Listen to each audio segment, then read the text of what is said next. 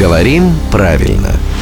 Здравствуйте, Володя. Доброе утро. Хотелось бы за несколько дней до Нового года констатировать, что мороз крепчает, ну, чтобы в дождь как это уже было не раз в прошедшие годы, не встречать Новый год. Да вот опять же потепление. Но мы сможем это слово использовать в другом контексте, тем более, что нам в этом поможет наш слушатель Алексей. Он просит прояснить, как грамотно говорить. Мы крепчаем, ну, люди, да? Вот нас э, невзгоды не сломят, мы под ними крепчаем. Или все-таки крепнем? Если глаголы «крепчать» и «крепнуть» допустимы, то в чем между ними разница? Очень хороший вопрос. Э, Оба глагола есть в русском языке. Э, Крепчать и крепнуть. Крепчать – становиться более крепким, и крепнуть – становиться более крепким.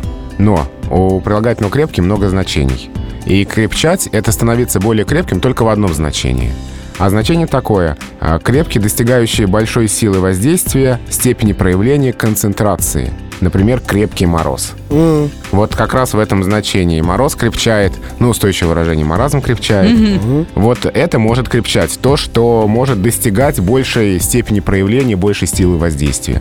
Все остальное крепнет. Ну хорошо, а если эти люди, которые действительно под э, невзгодами крепнут, они как бы у них единение, они берут и крепнут вместе. Или крепчают. Или Нет, крепчают. крепнут. Они все-таки Крепнут. крепнут. То есть мороз крепчает, а мы А крепнем. мы крепнем. Если мы это морозы, Мы не морозы, ну, морозы ну, это не мы. тогда мы крепчаем, а так мы крепнем, да. А, Алексей, вы слышали мнение главного редактора «Грамоты.ру»? Оно вполне заслуживает того, чтобы на него дали опираться.